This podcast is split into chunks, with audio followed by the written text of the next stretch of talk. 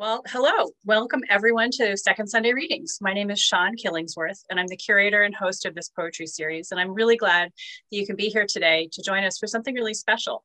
Um, today, we're doing something a little bit different. Instead of our usual reading, we're offering this space to poets in the anthology When There Are Nine, which is a collection of work dedicated to the memory of Ruth Bader Ginsburg. I've really been looking forward to this reading. I attended one oh, about two weeks ago, and it was just spectacular. So this is going to be equally wonderful. And in another twist, instead of me, our host today will be Shaneen A. Harris. She's one of the editors of When There Are Nine. Shaneen wrote her first book at the age of nine. She's author of two books of poetry and a spoken word compilation. Her work has been a finalist in the Wolverine Farm Broadside Poetry Prize and has appeared in Rattle, Crab Orchard Review, Watershed Review, and lots of other places. Shaneen is a data governance product owner, which sounds really hard, a poet, and a proud mama of three. Uh, everybody, if you could please take a moment right now to silence your cell phones and also please mute yourself so that no extraneous noises filter in by accident, I would be grateful. And with that, Shaneen, I turn this reading over to you. Thank you, Siân. Thank you so much for having us here. Uh, it is such an honor.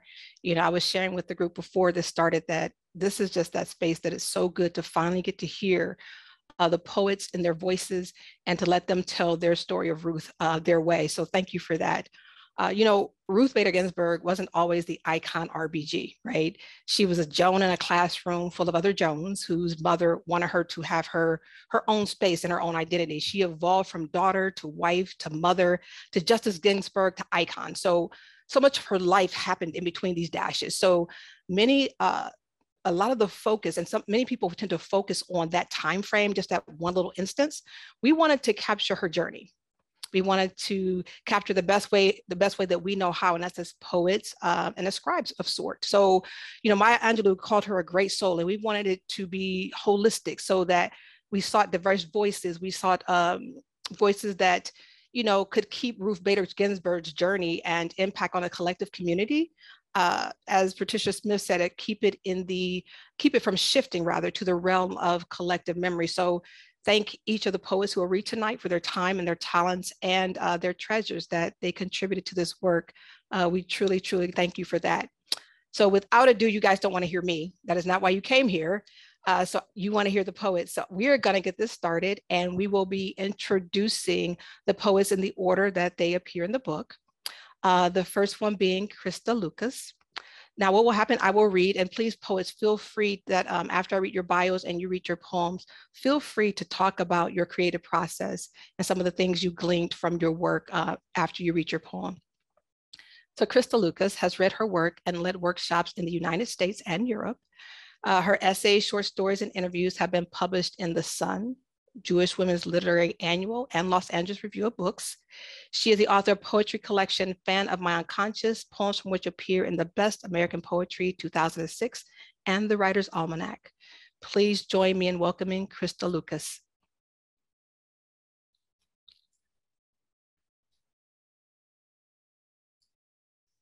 A childless woman is thus defined by her lack. While mother tells all, serving as both noun and verb, childless alone is a modifier, needing further explanation. Nulligravida, a woman who has never been pregnant, and nullipara, one who hasn't given birth, come from New Latin, nullus, no, not any. Unwieldy textbook terms and insufficient when you consider foster adoptive godmothers who may or may not have begotten offspring. So I say we need a word, and I propose witch. It is as witches that we first appear to children, is it not? Living alone in the forest, ready to lure them in and eat them, demanding their hearts in a box made of jewels. In the same tales, the mothers are dead, replaced by the evil wives of hapless fathers desperate for someone to look after the children. The stepmothers work them like slaves, threaten to abandon them in the woods, Wouldn't you rather be the witch? Your walls made of gingerbread, the simplicity of cooking in one pot, perhaps vulnerable to being crushed by a falling house, but free. Your broom meant for flying.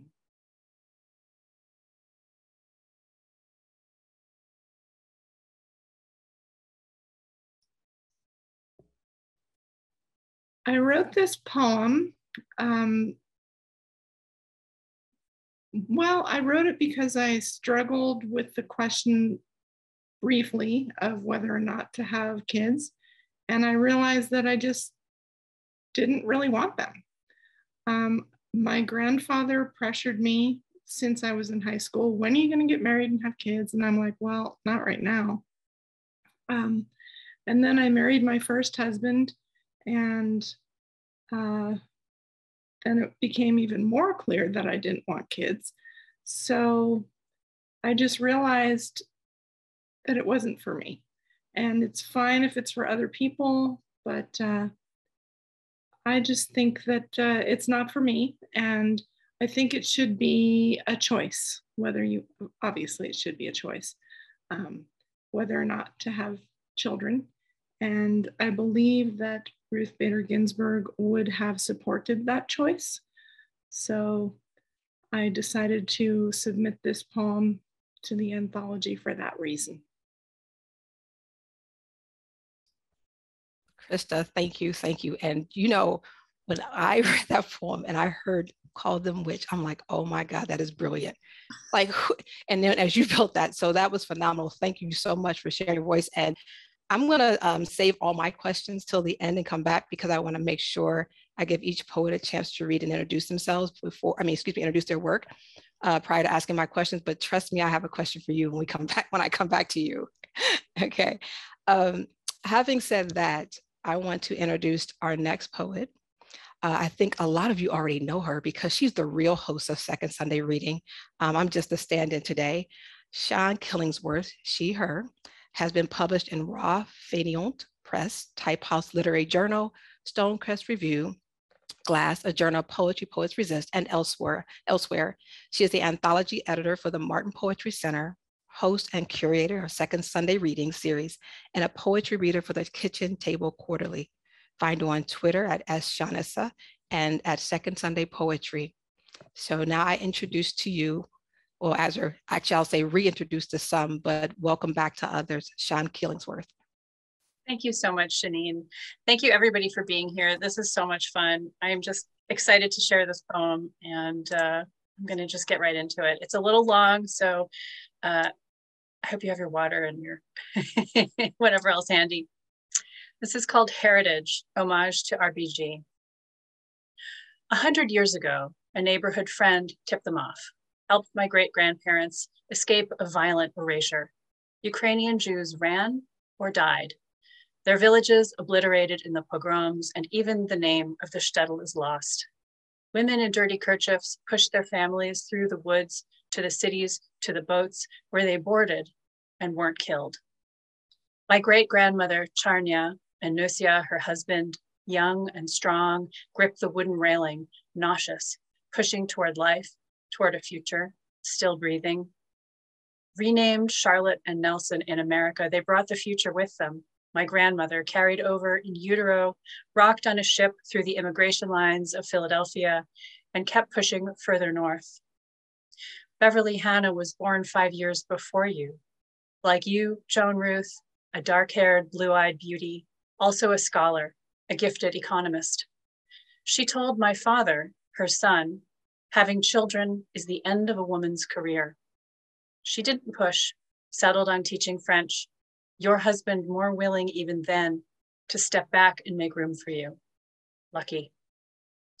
Vivienne Jeanne, my own mother, trembling with a Catholic fear of hell and strangers, pushed past the small town suffocation of a history of women staying home, the suffocation of the Oxford Committee telling her she wouldn't get the PhD she'd earned because she had a husband who would take care of her. And why give a woman the degree a man needs more? So she fled, pushed away and onto a ship that sailed to New York from Wales with me in her arms to sunshine, birth control, another master's degree, a career.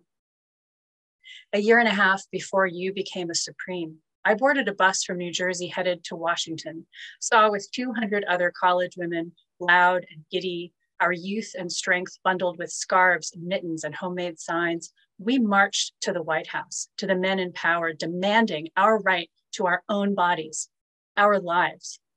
We felt such hope. It felt like a movement. But movements stall and sputter. Today is the hour of hope and desperation. Today we grind through the noon of bitter argument, grimaces, and underbreath curses. When our children worry that our rage will leave them parentless. Your death makes us fear we will lose everything you worked so hard to win for us. But we keep going, women pushing forward regardless, despite, because of the struggle, wounds, barriers, prejudice, pushing for the rest of us, with us, the shtetls we come from, the families we love, we carry with us. Ruth, it's been a century at least, and we are still pushing. So that's a lot. um, this poem was inspired by RBG's death. Um, I just remember, you know, hearing the news that she had died and just feeling crushed and, you know, sort of thinking historically about my own family and the families of my friends and how these rulings were going to affect us and my own daughter. You know, she's a teenager now, and I you know, it terrifies me to think that some of her rights are being taken away before she's even had a chance to fully understand what they are. So that's kind of where this is coming from this idea of, you know, we have to be strong and we have to keep pushing the way our families have pushed to keep us safe and healthy for centuries. And so, you know, in this sort of collective family of women and our, our beloveds, uh, we must and will keep pushing. So thank you. Oh no, thank you for those words. And when I tell you guys that you guys have my heart racing, um, that is not an understatement at all. So I, am just speechless. Thank you. So um, again, I'm going to hold questions because I'm loving hearing your words. And so I'm going to go to the next poet. Um, this lady right here, Gayle Brandeis, is the author most recently of the memoir, The Art of Misdiagnosis and the novel and poems. Many Restless Concerns, her novel, The Book of the Dead, won the Bellwether Prize for Fiction of Social Engagement. Uh, I will admit that one of the uh, judges was Toni Morrison, who is someone I've studied and loved forever. So, yay, Gayle. Her poetry, essays, and short fiction have been widely published in places such as the New York Times, the Washington Post, O Magazine, and more. She has received numerous honors, and that is not an understatement, including a Barbara Mandigo Kelly Peace Poetry Award and notable essays and Best American Essays. Uh, she has served as the Inlandia Literary Laureate. So I want you guys to help me give a warm welcome to poet, teacher, and honestly, just an amazing personality, uh, Gayle Brandeis. Thank you so much, Janine. And thank you everyone for being here. I'm so delighted to be part of this reading, part of this anthology, part of this beautiful circle of poets. And um, I'll just read my poem, Tante Ruth. I think of her as Tante Ruth, Aunt Ruth in Yiddish, a truly great aunt, an older relative who might give me candy, give me advice, might pinch my cheek and remind me to speak my mind, to stand up for my rights, to never settle for anything less than equality, anything less than justice, my mother nurtured this feeling. She told me the true love of her life, her sister's psychiatrist, the married man she dated starting when she was 16 until he died 10 years later, his last name Bader, was Ruth's brother. She could have been your aunt, she said, had he not died, had he fertilized the egg that became me. I wanted to believe her, but couldn't find any mention of a brother with her lover's name in any of Ruth's biographies, and would never want any dad but my own, especially not a man who preyed on teenage girls, a man who could have been arrested for what he did to my mom, A man Ruth would have despised, would have dressed down had he been her brother, had she known what he had done. Still, I want her to be my aunt, my great aunt, my Tante Ruth, want her to still be alive. My sister, who's named for my mother's lover, I'm named for a pedophile she recently shuddered, a label we hadn't thought to apply to him before now, recently sent me a Ruth Bader Ginsburg menorah, the eight candle holders spelling out, I dissent, the shamus Ruth herself, the gold holder on top of her head like a crown chakra. She will be lighting the way for us this Hanukkah. Tante Ruth always lights the way. You can see her, still haven't glued her back together. Um, she fell apart in our recent move, but is still lighting the way.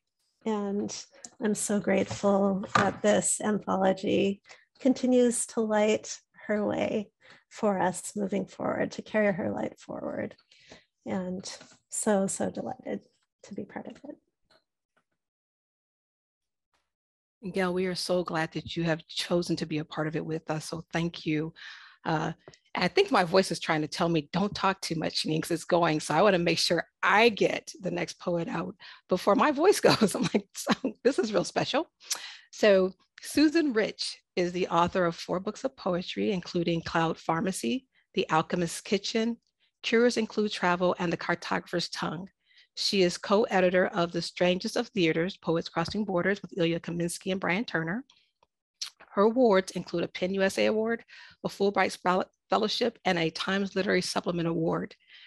Rich's poems have appeared in the Antioch Review, New England Review, O Magazine, and elsewhere. She has two books forthcoming, Gallery of Postcards, Maps, News, and Selected, and Blue Atlantis, Atlas, excuse me. Um, in case you guys haven't figured it out, these are some dynamic poets. And so before she reads, Susan reads, I want to tell you, don't just let your exposure to their work stop here. Uh, please go seek out some of their other work, go read some of their other uh, publications. They are all phenomenal in their own right. And we just had the privilege of just having a little bit of what they can they can give. So please, by all means, go out and find these poets and read up on them for yourselves. Without further ado, Susan Rich. Mm-hmm. Thank you, Shaneen. Thank you, everyone. This is just a wonderful way to spend a Sunday afternoon. I, you know, there's all sorts of things one can say about Zoom, but this might be my favorite part of it to be in my very messy office and be with you. So thank you. This poem is called Elephant and Opera, and it's for RBG. Hear the eagles cry in legalese as they lift their black and white quills above the tide line, pulsing the air with their prodigious wings. Is this the reason I wake fitfully each hour to note again that you have passed? Understanding should be elementary, global news reports and obituaries, but your death elides the lacework of a civilized life. Justice as name, justice as psalm, justice as supreme decency, undaunted by the indecent remark, in favor of the Hawaiian collar, elephant rides, and opera. But this is not enough.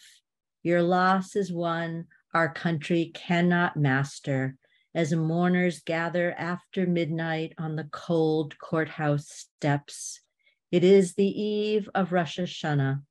What might you advise? Teach, empathize. Dipping apples into honey, we agonize. So I never know whether to talk about a poem af- before I read it or after, but I hope that, um, I guess I don't like spoiler alerts. I, I hope that it's clear that I this was inspired by um, Ruth Bader Ginsburg's death. And um, we were talking a little bit before we got started. I remember exactly where I was. I was on Whidbey Island, which is off the coast of Washington State, um, for a getaway weekend with my friend, the poet Kelli Russell Agodon. And we were all set for a great relaxing weekend after the retreat we run called poets on the coast. And at the very beginning of the weekend i had apples cut to do the apples and honey for the eve of um, the jewish new year. And it came on that ruth bader ginsburg had died. And it just felt like there went the happy great weekend. It, it just cast this whole as you can imagine um, i don't have a i don't have the right word. It's more than shadow but that meant that I had a draft of something that was pretty rough. And I don't know if I would have done anything with it. It felt too big a subject. Um, I had loved Ruth Bader Ginsburg for years um, from afar. And so when the call came out for this anthology, that gave me a reason to work more um, on this poem. I'm, I'm, not sure it's at all clear from just hearing it once, but it's a love sonnet. And um, yeah, I think that's probably enough. So thank you. Thank you for listening. You know, it's interesting you said enough because so I have a couple of questions for the poets. And even though some of them are catered more to one poem or another, please, any poet, feel free to respond. Uh, but again, it's interesting you said enough because one of the poems that we didn't read, uh, but that I kind of think about often is the one called Dayenu, meaning it would have been enough right? And so just speaking to the idea of work being complete, sufficient to a purpose, um, would you got don't you guys just kind of talk about how do you determine when yours is complete enough, your work, you know, sufficient to the purpose? How do you know, how do you determine when it's done? I mean, I have poems I've sat for years, so I know I can use some help in that department. So please. I can jump in. Um, one answer is I never know. And the other answer is that I I share it. I mean, there's a couple of things. One is if I can read through the entire poem without hearing a glitch, without thinking, oh, that's terrible, then that's a good start if I'm not stopping myself when I read it aloud. And then if it's something like this poem that I really care about and I want it, I know it's going to go to a, a good audience. I have probably two or three poet friends that I'll share it with and say, you know, well, I don't even have to say it. They know I want them to give me real feedback and real suggestions. And um, so it's a process of getting to a point where I feel kind of um, exhausted. I think it's, um, oh shit, I think sorry. Whoops. Um, Paul Valery, who says a poem is never finished, only abandoned. So when I feel that I'm about to abandon it, I go to my very close poet friends and get their feedback. And um, then at some point it feels like, oh, this must have just written itself. The words all seem right. And I forget the hours and hours and draft after draft. So there's some things that might be helpful, I hope. For me, oh, I feel like a poem is done when it's published like if somebody likes it enough to put it in print, then I'm done. um, although sometimes I will still go back and tinker. Um, there are, you know, things that were published a decade ago that I look back on and I just, oh, I can't but uh, but usually I feel like if somebody's willing to to dedicate some ink to it, then I'm ready to let it go.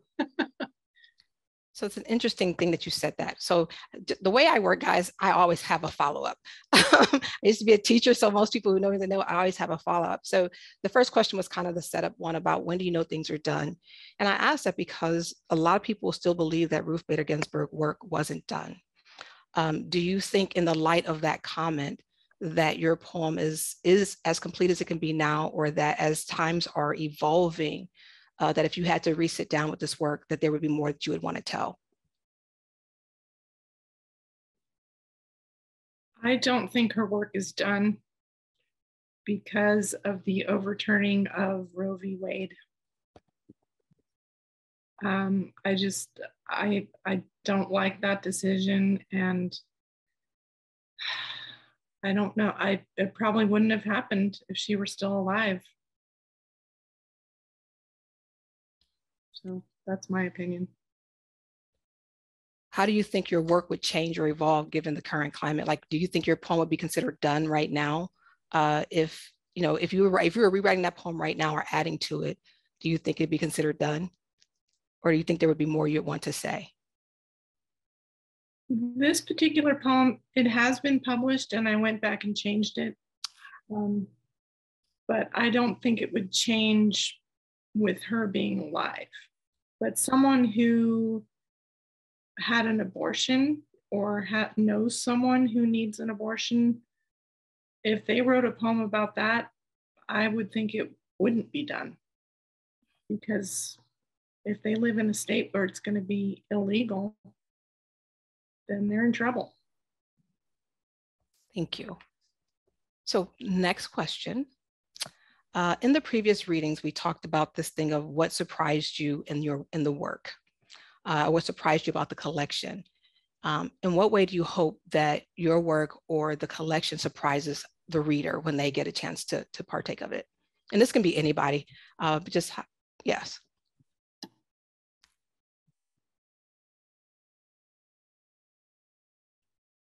You guys are awfully quiet. You're scary. I'll jump in. I, I think we're all I think we're all trying to be polite because I know I want to hear from Gayle and she's been very quiet.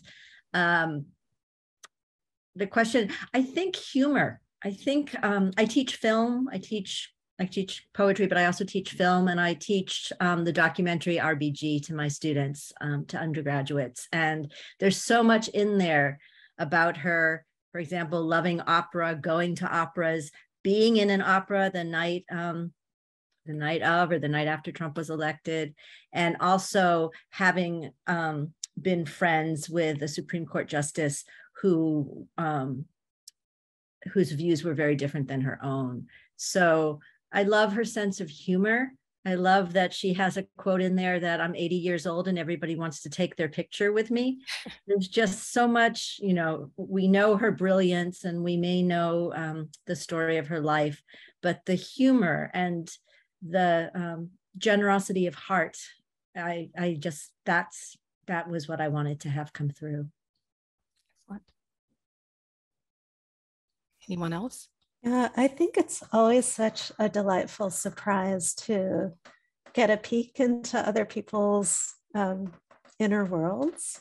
And this anthology offers a lot of peeks into different perspectives and ways of, um, of looking at the same person, and which is just a constant surprise and delight to, to see how all of us have resonated with or had questions about this one woman and the things that it's triggered within us that are sometimes deeply personal and sometimes very political and um, yeah i i love being surprised by just getting access to um, someone else's inner life which this allows um, in so many wonderful ways. And i loved your question earlier. I i, I don't know why i didn't chime in but um, I feel like my poem would have grown um, had I uh, had more time to write it. I shared at a recent reading how this poem just kind of like plopped out of me. It was it was a poem that was ready to be written, and so it was really quite easy. It was one of those poems that felt like a gift because it just there it was. Um, but I feel like I could add layers of complication to it if I were to return to it including um, some anger toward RBG, which I hadn't known I would feel.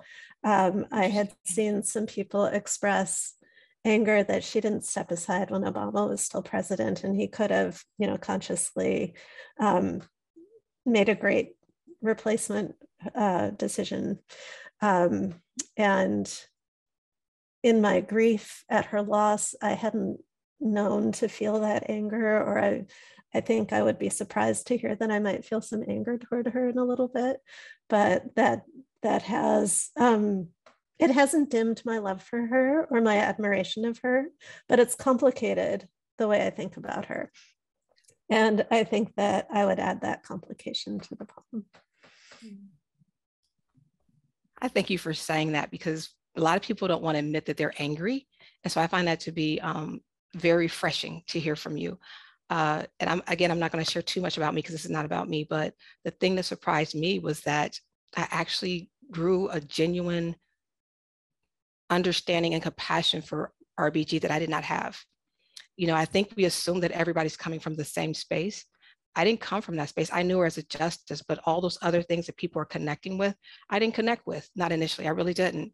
And it's been through the poems that you all have written that I have this almost love for her that I didn't have before, um, an understanding of her that I don't think I would have even sought out before. So uh, for me, that was surprising. It was very surprising. I, that's something I didn't expect at all. Uh, so, so yeah, you know, and I don't think I can know the, the anger um, I can only appreciate the awe that you guys have all instilled at this point through your work. That's a pretty amazing statement, actually, for to and and super gratifying to hear as a poet that that we have educated somebody and helped you kind of change your mind, right? I mean, I I think from from my standpoint, RBG was always sort of a, um, cultural icon. You know, I went to I remember her getting sworn in. I remember her kind of rising through the ranks. And I, I was very amused by the whole notorious RBG kind of meme that she became. But I also, you know, I, I think the anger that Gayle brought up is really relevant. I think that she kind of allowed herself to fall in love with that meme of herself. And, and I think she believed that she was invincible, even when it was pretty clear to everybody else that her body was saying, oh, you're definitely not invincible.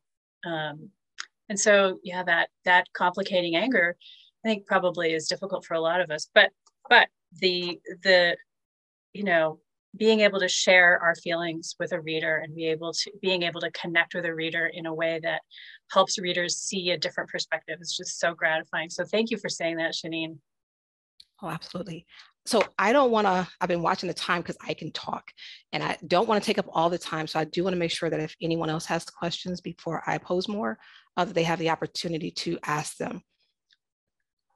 Can I, just, can I say something 1st mm-hmm. um, Gayle, once you said that, I realized I read about that too. And she had cancer so many times. And I just thought, uh, you know, if she Obama would have made a good choice. And so I think what someone said that she kind of fell in love with that meme of herself.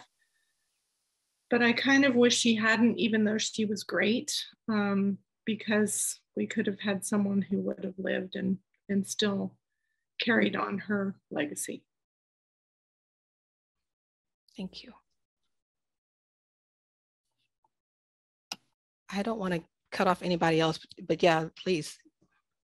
Yeah, I, would love to just respond to that too, because I think it was such a hard, hard thing to um, I struggled with as well because of what happened afterwards. And then there was the whole thing that she had asked, I can't remember exactly what it was, but she asked Trump to appoint somebody a woman or someone who I, I, can't remember what it was, but there was a request that came out that was basically on her deathbed that her granddaughter gave, that of course was ignored. But what I came to was when when Ginsburg came onto the court, she was a centrist. She was, you know, given what the world looked like at that point, she was the centrist. She was very much kind of looking at things in her own way and not kind of going with a particular group. And although I, of course, wish, given what we know now, that she had stepped down, I felt like she was kind of being true to who she was and the kind of, you know, there were stories about her, how her husband had to come to the court at 7:30 at night after he'd cooked dinner to get her home because she just kept going. So as much as, you know, we're paying for it, I also think that she was true to herself. And, you know, we could say she should have thought of the nation, et cetera, but I think she was staying powerful in the way that she always had been and couldn't read the future. So, for what that's worth. Actually, I think that lends me to ask Krista a question. And, and again, I don't mind others asking questions, but um, so please feel free to jump in. But there was a comment, there was a line in your poem and talking about being vulnerable yet vulnerable yet free.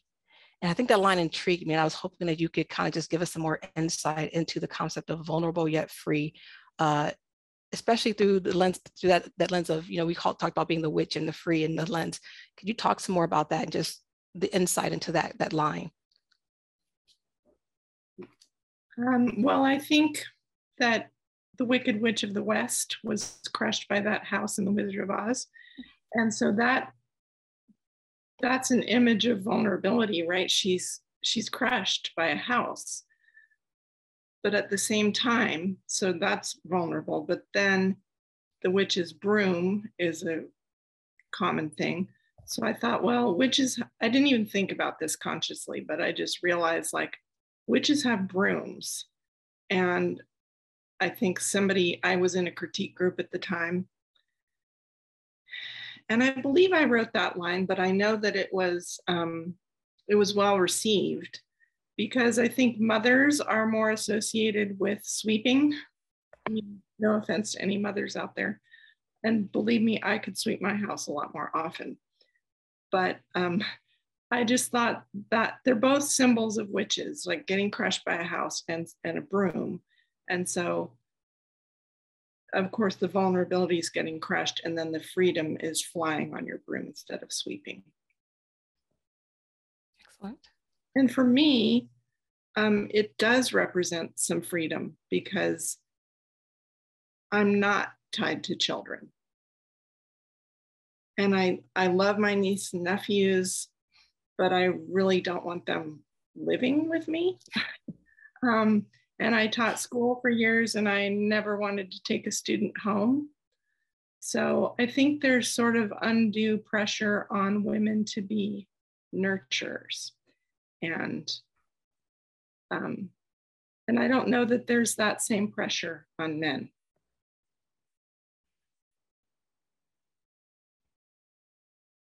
Excellent.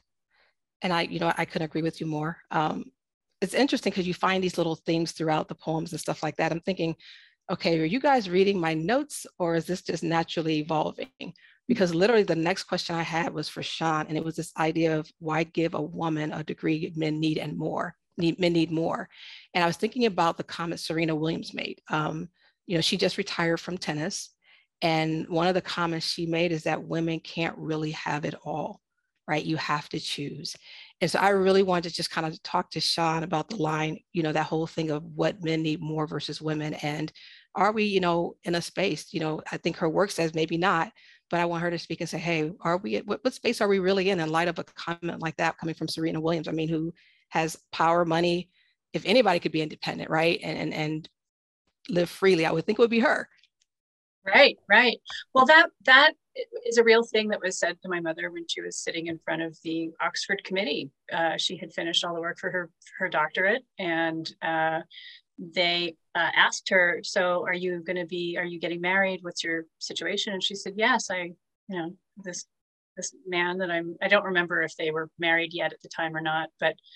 Uh, they said, "Well, we'll just give you the the CPhil, which is sort of the equivalent to like a master's plus, um, because you know your husband will take care of you, and I don't know if they had only a certain number of PhDs to hand out, but they said, well, you know, a man needs a PhD because he has a family to support, so you don't really need it. And she carried that with her for, I mean, decades. She was bitter and angry for the longest time, and it never left me. So that, that's a, a real thing that happened. Wow. And I, I guess in light of, we like to believe things have changed so much, but through the lens that you just told that from your mother's perspective and now um, how much do you think we've really evolved, I guess, in that sense? Like that line, could it be tagged today? I mean, I, mean, I don't know. I know I know a lot of academics who complain bitterly about this, the inherent sexism in, in, the system. I am not an academic, um, so I can't speak about it from my own perspective. But I know that certainly in the business world, I, am in marketing, you know, as my my day job, and uh, it's definitely run by men for sure. Um, I, I, think that there's so much work to still be done. And I think at this point, um, it, we cannot solely rest on women's shoulders. Men have to step up to the plate and get involved. You know, we can't be afraid of the word feminist or we have to find some other word. Uh, but we all have to fight.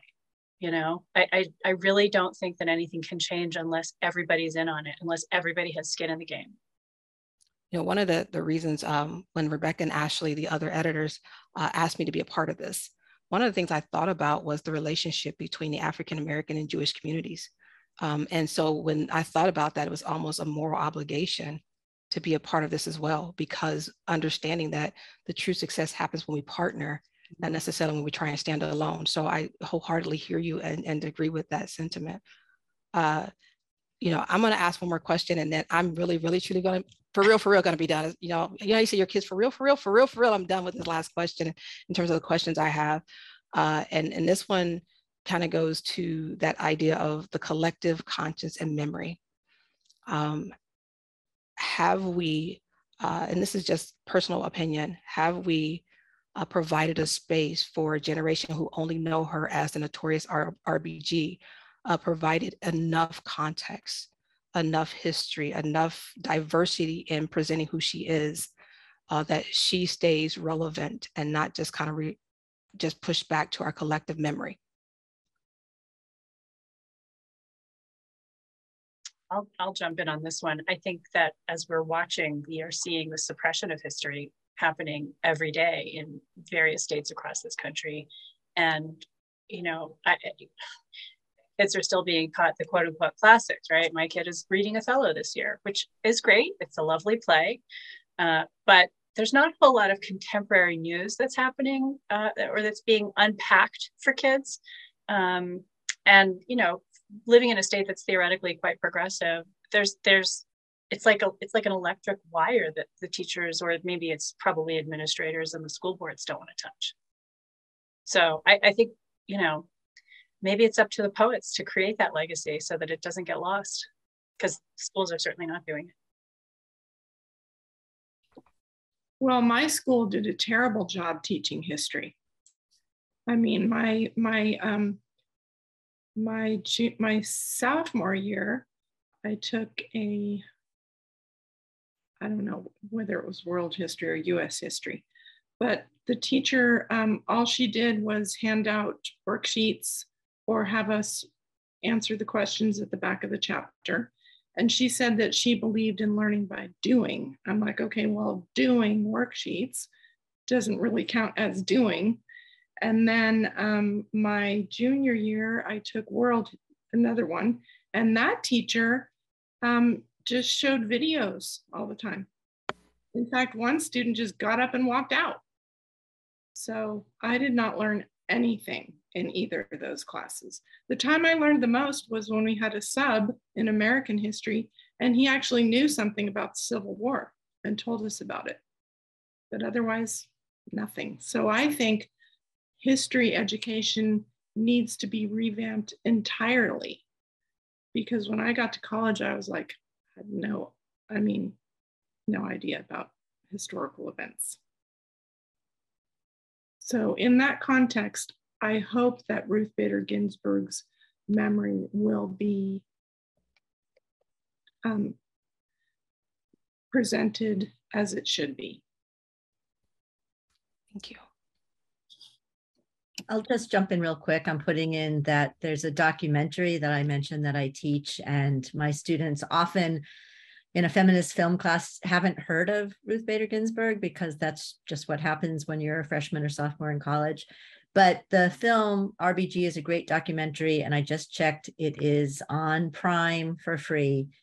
I have watched it. At, sometimes when I'm really sad, I just put it on because it is it just has such an uplifting sense, and it also gives her actual cases that she worked on. So before she was on the Supreme Court, you know, when I was growing up, I didn't realize women couldn't have their own separate checking account and couldn't have a passport in their name. So, all sorts of things that she made happen. It's both uplifting and fun, and students love it, but it does a fantastic job in terms of history and what she did for us that so many of us don't know. I didn't know until I watched that film. So, I highly recommend. I think it's only a little over an hour. Um, put it on tonight when you're making dinner, you'll have fun. Uh, and thank goodness we have this anthology now as part of the record for people who want to to learn about RBG as a you know fully three-dimensional human being who's inspired so many folks. Absolutely. Absolutely. Siân, uh, did you want to open up in case anybody else had questions? Uh, that was the last set of questions I actually had. To tell you the truth, Second Sunday doesn't do Q&A. Oh. But, but look, this is your show. Um, so uh, if anybody wants to, to jump in and ask a question, we definitely have a few minutes left. So please feel free if you want to you know, get a, an autograph from one of the poets, uh, we can probably mail you something. and while we're waiting to see if they have questions, um, there, you know, we do have the Facebook page, we do have the website, um, and the pre-order uh, is you can pre-order the book. So if you would drop all that in the chat for me, that would be great. You got it. I think everybody's still stuck from Sunday dinner. Yeah, yeah. well, that's okay. Hang on, where's the chat? I'm going to post all of this stuff so everybody can please go buy a book. Go to the website, check yes. out the, the cover is spectacularly beautiful, I have to say. Um, it was in the flyers that I'd sent out, so I'm sure everybody's seen it um, a hundred times. But Shaneen uh, did that cover. Oh, you did? Beautiful that's part of that that IT stuff over there that I work on sometimes. um, and since Ashley has spoken up, I want to make sure that Rebecca and Ashley, I think I've seen Rebecca chat chiming in as well. Um, ladies, if you are not on camera, please come on camera for a second. If you'd like to say something, just introduce yourselves. Uh, please do so. Uh, you know, because honestly, you know, I was I was brought in, but these ladies right here, the story came, the idea, um, a lot of hard work from these ladies. So please uh, Ashley Konsa and Rebecca, are you there? Hi, thanks for coming. okay, I don't. I'm I'm here, and yeah, thanks for coming. I think y'all are sick of me because I've been bombarding the. but I'm not sick of you. I I love all the poets and all these voices, and Shaneen, this is really wonderful, wonderful community here. Absolutely. So Shaneen, your questions were brilliant. Um, I, I felt like, you know, they weren't meant to be show, like stompers. It was just, you know, I'm very, I, when I say you guys have literally enlightened me, um, and every time I read them, I get a different line. So I feel like I'm learning probably more than anybody from this. I don't know if that was supposed to happen, but I, I keep going through and every time I read them, I'm like, I just, I just get something different. Like, I want to know like, where'd that come from? And I want to know about this. And so um, I hope I didn't badger you guys too much, but know that it was truly my curiosity and just love and appreciation of your work. Um, I could have gone on forever, but I didn't want to keep drilling you guys. So thank you for being patient with me. And having said that, everyone who has joined us today, uh, I can't thank you enough. And I am saying this from a very pure lens. Pick up the book, read it. Um, there is something for everyone. I don't care what walk of life you came from. I don't care what your background in reading is uh, there is truly something that everyone can connect with, everyone can question and challenge, and even put in light to their current situation. So um, thank each of you again from the bottom of my heart, seriously, for, for, for just trusting us with your treasures. And thank Rebecca and Ashley for allowing me to be a part of this. And I will turn it back over to Siân. Thank you for having us. Oh, thank you. Thank you, Shaneen, for being such a fabulous host. This has really been a joy um, I'm going to have to have you on to host some of the second Sundays when I want to take a little break. um, so thank you, everybody. I'm really grateful to the poets for bringing such powerful work. I'm grateful to Shaneen, Ashley, and Rebecca for letting me have like this really special extra second Sunday reading. Um, and thanks to all of you for coming. Uh, this is being recorded. The recording will be up on the second Sunday YouTube channel in the next, I would say 10 days to two weeks. I have to um, get it to my editor. I'm not the tech guru that he is. Um, and all of you are invited to come to the next second Sunday reading, which will be on uh, September 11th at three o'clock Pacific. So six o'clock Eastern. Uh, thanks again. Uh, I hope to see all of you then. And please run out and buy the book. Bye, everybody. Have a wonderful evening.